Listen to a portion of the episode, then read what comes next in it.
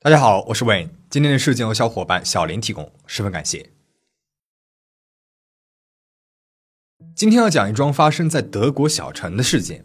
事件的结局可能大家很快就能够猜到，但是整个案件的侦破过程，我觉得是十分的精彩。你也许不会想到，一只小小的蚂蚁竟然能够成为破案的关键。一九九七年，德国北部的小城布兰茨维，七月末，气温比往年的同一时间要低一点。周末下了两天的雨，周一终于是迎来了天晴，一整天的天气都是十分的清新恬淡。然而，在这一天的清爽傍晚，却发生了一桩之后牵动了整个德国的事件。一九九七年七月二十八号傍晚七点左右，一个男子骑自行车经过了布兰茨维南部的一片小树林。这名男子呢叫雷特曼，是一个猎人。此时此刻，他正在这一片森林里面去寻找一处废旧的下水管道。然而，在树林间高高的荨麻丛中，他仿佛瞥见了一个若隐若现的人体。一开始，雷特曼还以为是一个因为醉酒而倒在林间的流浪汉。他慢慢的走近，想要一探究竟。就在距离那个下水管道半米，他突然看清，那分明就是一具尸体。猎人不禁倒吸了一口凉气。没有在这个可怕的地方多待一秒，火速骑着自行车返回了家中。但那个时候，德国还没有普及手机。雷特曼二话不说，抓起了家里的固定电话，给警方报了警。发现尸体的这片森林地，在当地也被称为这个名字。好巧不巧，这个地名在德语里面还有另外一个意思——魔鬼田地。这不禁又给尸体的发现添加了一份神秘的色彩。当地的警方立刻接手了这起案件，同时正好前不久警方成立了一个专案调查小组，因为三天之前警方接到了报案，说有一个女人失踪了。常看我们频道的小伙伴呢，也许就会想到了，这发现的尸体会不会就是失踪了的女人呢？警方也是这么想的。当然，这最终的身份确定还是要等尸检结果出来才会知道。我们先来简单的了解一下树林里的那具尸体的情况。被害者正面向上躺着，脸部在死后被狠狠重击过，已经分辨不清。这说明凶手要么是想要隐藏被害人的身份，要么就是怀着想要完全将受害人抹杀掉的心情痛下毒手。树林里面没有任何打斗的痕迹，甚至连折损的树枝都没有，所以这里也许只是凶手抛尸的地方，并不是第一案发现场。另外，被害人的脚上少了一只凉鞋，而且他的身体上爬满了蚂蚁。记住蚂蚁这个细节，对后续案件的侦破至关重要。尸检结果显示，被害人头盖骨受损非常严重，整个塌陷了下去，骨头所有的结构都被打碎，然后挤在了一起。尤其是颅顶和面中的部分，只有额部被完整的保留了下来。法医们根据伤口破碎的形态推断，凶器一定是一个平坦光滑的、没有边角的工具。被害人的身份也得到了确认，正是三天之前失踪的那位女性，她的名字叫薇罗妮卡，她是隔壁城市贝恩罗德市的名誉市长。贝恩罗德是一个位于布兰茨维东边的小城。薇罗妮卡生前和丈夫，同时也是村里面的牧师，住在一块古老的贵族封地上，同时育有四个孩子。薇罗妮卡是一个非凡的女人，她在当地非常受到市民的尊敬和爱戴，并且在很多方面都有所建树。她是一个虔诚的宗教老师，同时管理着一个养老院。然而，就是这样一个女强人突然遇害了。听闻这个噩耗，她身边的熟人和朋友都对此感到非常震惊。他们心中疑问重重：这样一个在他们的眼里近乎完美的虔诚女人，怎么会莫名其妙地死在了城郊的小树林里呢？又是什么人会和她结下深仇大恨，非要置她于死地呢？维罗妮卡和她的丈夫克劳斯都是贝恩罗德市当地的名人。克劳斯作为一个牧师，一直无比虔诚，从上一个世纪八十年代起就一直致力于争取和平的运动。他对待身边的每一个人都十分的友善，还弹得一手好钢琴。事发之后，一个村民在接受采访的时候说：“他们夫妻家神性的光芒照耀着整个小镇，我们都爱着这对夫妻。”那也正是他在七月二十五日的下午五点四十五分向警方通报了妻子的失踪。据他的描述，维罗妮卡当时午后计划出门去布兰茨维购物，但是妻子出门之后却再也没有回来了。夫妻俩本来是计划等威罗妮卡购完物后，俩人下午三点半左右在布兰茨维的酒店碰头。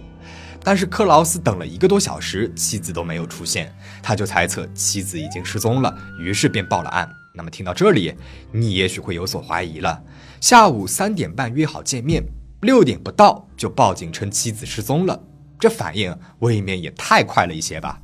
当时接到报案的警方呢，也是这么想的，他们仔细地问询了克劳斯这一天的行踪。克劳斯说，妻子当天中午开着他红色的帕萨特轿车，在布兰茨维取之前预定的机票，因为他们计划几天之后飞往美国。他自己呢，则是在下午三点半左右开着他的大众高尔夫汽车出门了。下午三点半，妻子没有出现在约好的酒店。一个多小时以后，也就是下午四点半，克劳斯尝试从酒店附近的一个电话亭往家里面打电话，然而是无人接听，这说明妻子也并没有回家。然后，克劳斯又在市中心跑了几处地方寻找他的妻子。下午五点钟，他就前往了当时预订机票的旅行社。在跑了很多的地方都没有找到妻子之后，他终于放弃了，开车回到了家。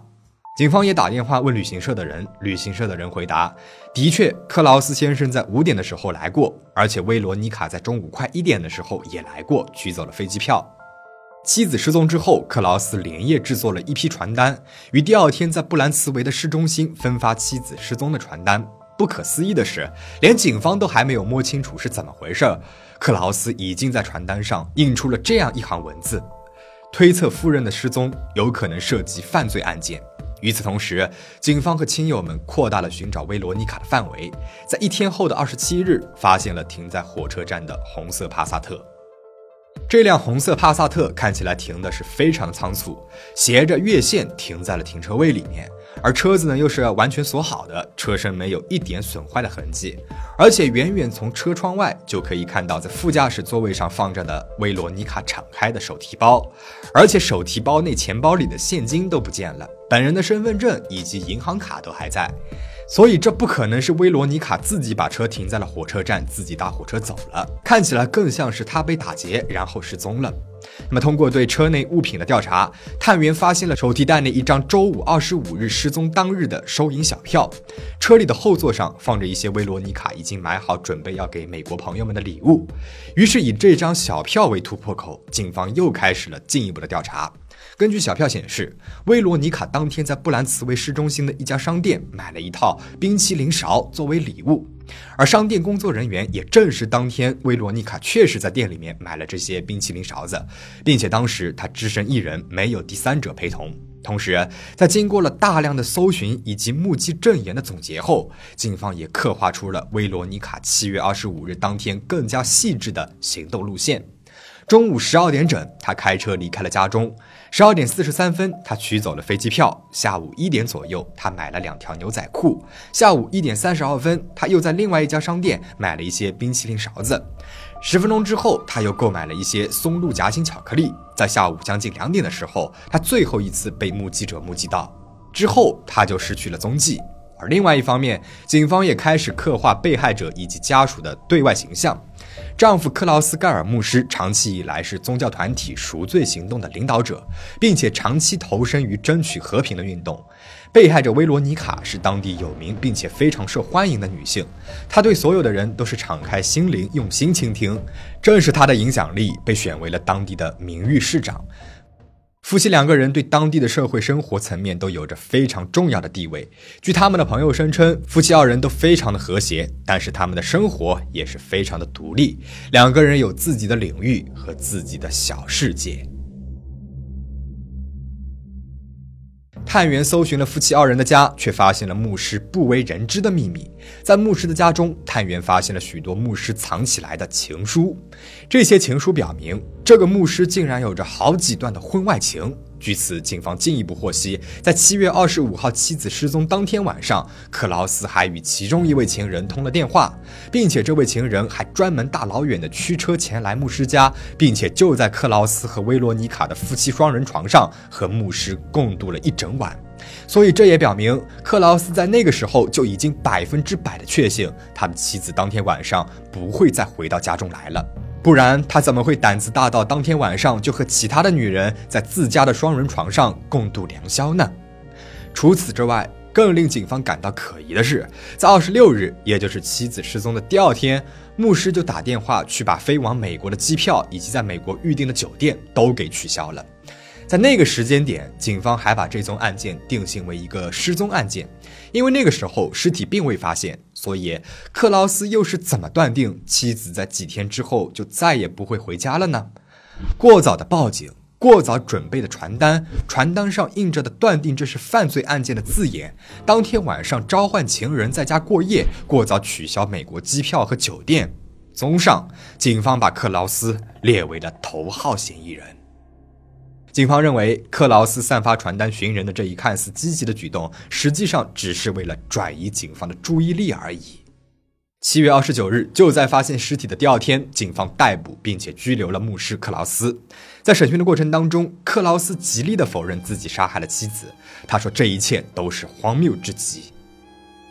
伯伦特是一名经验非常丰富的刑事辩护律师，他当时承担为克劳斯的辩护工作。他坚定地认为克劳斯是无辜的，不单单是因为证据不足，而且一个牧师杀人本身听起来就是从道德层面上来说非常不可能的事情。他更将倾向认为是一个非常憎恨牧师的第三者杀害了他的妻子，并且试着嫁祸到牧师的头上。同时，警方出动警犬搜寻了克劳斯那辆大众高尔夫轿车的后备箱。警方曾经推测，克劳斯是用这辆车子的后备箱搬运了维罗妮卡的尸体，最后到达了小森林。然而，警犬却没有在这里嗅到任何尸体的气息。在这辆车子里呢，也没有发现任何血迹以及其他可疑的线索。后备箱里面只有一双老旧的橡胶雨鞋被放在了一个塑料袋里，在鞋底还沾有一些泥土。这双鞋子被警方送到了州警察局进行检验。同时，警方也把维罗妮卡的红色帕萨特从火车站转移到了一个安全的地方保存了起来。在车子里面，除了手提包和礼物之外，警方还发现了一些没有塑料壳的音乐磁带、墨镜之类的东西。在驾驶员侧的车门里面，还发现了一个迷你撬棍。车子里面怎么会有撬棍呢？这撬棍的形状让警方马上联系起来了杀害了维罗妮卡的凶器——平坦光滑的、没有边角的工具。难道这小撬棍就是凶器吗？警方把这个小撬棍也送去了进一步的检验。八月十五日，发现维罗妮卡尸体半个多月之后，小镇举行了她的葬礼。她被葬在了自己住所所在的这片贵族封地的一个小墓地里。整个村庄都陷入了深深的悲伤以及愤怒。在葬礼举行的时候，墓地外有陌生人经过，然后大喊“杀人犯，杀人犯”。甚至当天葬礼现场也挤满了记者，摄像机到处都是。有些记者甚至都爬到了树上，尝试从高处记录。虽然警方和公众都怀疑这一切是丈夫克劳斯所为，但是苦于没有什么实质性的证据。那一直以来，警方也在搜寻那个真实的案发现场。有一天，警方接到了一个消息，有人在另外一个小镇田间的一处沥青路上发现了一些可疑的血迹。警方火速赶往调查。这些血迹距离发现被害人的小树林大概有九百米，路上每隔六十到八十厘米都有血滴滴落的痕迹。警方顺着这个血迹追踪了七百七十米，并且标记了路面上的所有血点。这几处连续的血迹都十分的细小，然而其中只有一处是用肉眼一下就可以辨认出来的。这一处的血迹和其他的几处血迹，不论是形态和大小都不太一样。然而，就在这个时候，非常不巧的是，天边飘来了一大块乌云，马上就要变天了。警方几乎是毫无时间将这些血迹进行保存。于是情急之下，警方只在那一块肉眼可见的较大的血迹的上方停了一辆车子来挡雨，希望可以借此来保存证据。幸运的是，后来警方经过分析得到结论，这块较大的血迹确实是来自于威罗妮卡。然而，其他一串比较小的血迹都是来自于一只受伤的德国牧羊犬。很巧，正是这一串德国牧羊犬的血迹，将警方幸运地带到了威罗妮卡的血迹旁边。经过分析后，警方得出了结论，就是在这块血迹处，威罗妮卡的后脑勺遭遇了第一次的重击。然而，犯罪现场与抛尸现场距离九百二十五米，以这个距离来看的话，凶手是不太可能徒步背着尸体走过去的。那么，凶手一定是用汽车转移的。警方就对克劳斯再次审问，但是他一直坚持自己是无辜的。他的样子看起来就像是走错了片场的演员一样。同时，有关撬棍的检查结果也出来了。专业人士在把撬棍和威罗妮卡头部的伤口进行比对分析后，得出结论：这个撬棍并不是凶器，经过撬棍击打，并不能够产生威罗妮卡头部一致的伤痕。这个时候，案件又出现了一个转折。一位证人声称，他在威罗妮卡失踪的第二天，也就是二十六号，曾经在买火车票的时候看见过她。他一下子就认出来了，是因为他看到的那个女士戴着和照片上威罗妮卡一样的项链。但是经过调查，这条证言并不可靠。当然，诸如此类的其他有待确认的目击者证言还有许许多多。比如，在七月二十五号，威罗妮卡失踪当天早晨，有目击者看到克劳斯在当地的建材市场买了一个前端平坦的锤子。然而那个时候，克劳斯本人是在家里面的。甚至有目击者非常确信地声称，他看到威罗妮卡穿着长筒雨靴在火车站附近喝酒。但是后来，目击者本人也对自己看到的这一切深表怀疑。同时，警方呢也公布了一些线索。比如威罗妮卡车子的具体细节以及车牌号，开始向大众寻求帮助。一位目击者打来了电话，声称他在等待红绿灯的时候，曾经看到了这辆红色的帕萨特轿车行驶在他的前面，因为他印象当中有一对夫妇好像在车子里面爆发了激烈的争吵，然后这辆车子呢就拐往了犯罪现场的方向。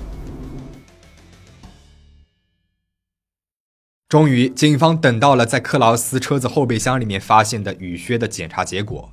分析结果表明，雨靴鞋底的泥土很有可能是来自于尸体发现的小树林附近。然而，克劳斯仍然对此表示否定。他说：“威罗尼卡也穿过这双雨靴。”而碰巧的是，在雨靴内也发现了威罗妮卡的 DNA，所以这只能够说明这双雨靴曾经出现在案发现场的附近，谁都无法证实是谁最后一次穿了这双雨靴。警方搜寻了总共将近两百条线索，然而证据都太薄弱了，不仅凶器没有找到，凶手转移尸体的方式也没有能够弄清楚。一个月之后，德国电信公司寄来了电话连线数据。当时，克劳斯声称他在妻子失踪当日，从布兰茨维市中心酒店附近的电话亭往家里面打了电话。然而，警方在调查了所有的电话数据后，发现往家中打电话的并不是布兰茨维市中心的那个酒店附近，而是从城郊的另外一处的电话亭打来的。而这个电话亭距离尸体发现地只有两点三公里。同时，有一个目击者表示，他曾经在二十五号威罗妮卡失踪的下午，在开车经过小树林附近时，看见公路旁边的田间小路停着一辆红色车子，看起来非常的奇怪。于是，这位目击者在经过的时候故意放慢了车速，他看到的正是一辆红色的大众帕萨特轿车，而且当时在车子后面站着一个大鼻子的男人。这个男人在目击者经过的时候也看着他，一脸神情慌张。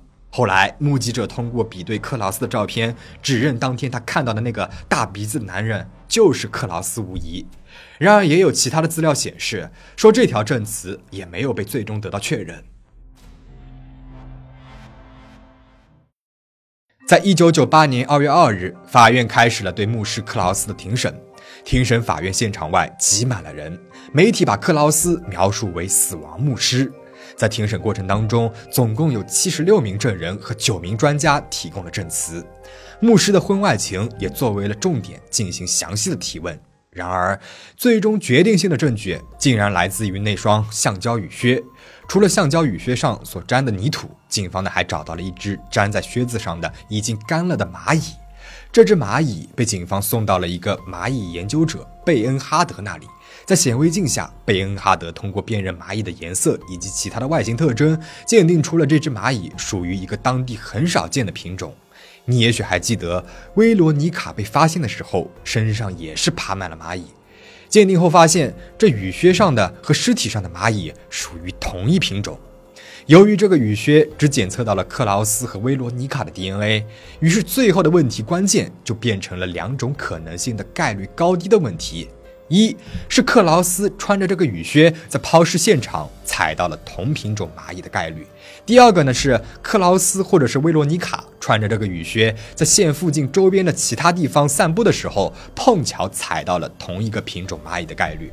而经过专家的计算，第二种的可能性发生的概率为百分之零点二。警方由此十分的确定，克劳斯当时就是穿着这个雨靴在案发现场。同时，著名的法医生物学家马克贝内克专门从纽约飞来参加审判。他根据蛆虫和环境温度，确定了威罗妮卡的尸体从二十五号下午就一直躺在了那片树林里了。而那天下午两点到五点之间，克劳斯并没有任何的不在场证明。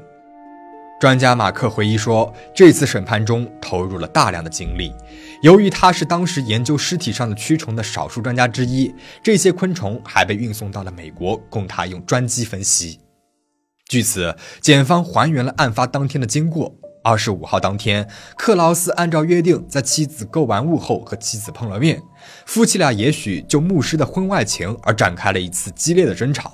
一路上争吵一直升级，维罗妮卡坚持要和牧师离婚分居。然而，离婚这件事情对于牧师来说，无疑是一个毁灭性的打击。这意味着他工作生涯以及社会形象的终结，这是无论如何他都不能够接受的。他们在回程的路上，途经第一案发现场，在那里，两个人下了车，情急之下，牧师用一种工具击打了维罗妮卡颈部与脖子共九处，然后将其抛尸。牧师行凶的工具以及抛尸的方式尚不可知。那么，最终牧师被判处了八年监禁，他也成为了德国近代史上第一个因为谋杀罪而被判刑的神职人员。在宣判审判结果的那一瞬间，克劳斯崩溃了，他大喊道：“这一切都是荒诞的！”直到最后，他仍然否定他的谋杀罪行。在服刑了五年之后，他被提前释放。出狱一年之后，他就因为癌症去世了。到死，他都一直坚称他是无辜的。直到他死，他仍旧戴着与薇罗妮卡的结婚戒指。克劳斯的辩护律师接受采访的时候说道：“他都要死了，对于一个将死之人承认自己的罪过，并没有什么可怕的后果。然而，他仍然是拒绝认罪。我有十足的理由相信牧师先生的清白。然而，案件的上诉却被最高法院驳回了。一直到现在。”凶器都没有被找到，尸体是怎么从犯罪现场转移到了抛尸现场也尚未明确。更多的案件细节，警方也并未公布。直到今天，贝恩罗德市的部分村民仍然无法相信他们的牧师做出了这样的事情，而这个充满了谜团的案件也因为牧师的死而被拉上了最终的序幕。事件到这边呢就讲完了。你对于这起事件有什么想说的吗？欢迎评论区留言讨论，也欢迎你订阅我的频道。请大家保持警惕保持安全我们下期再见。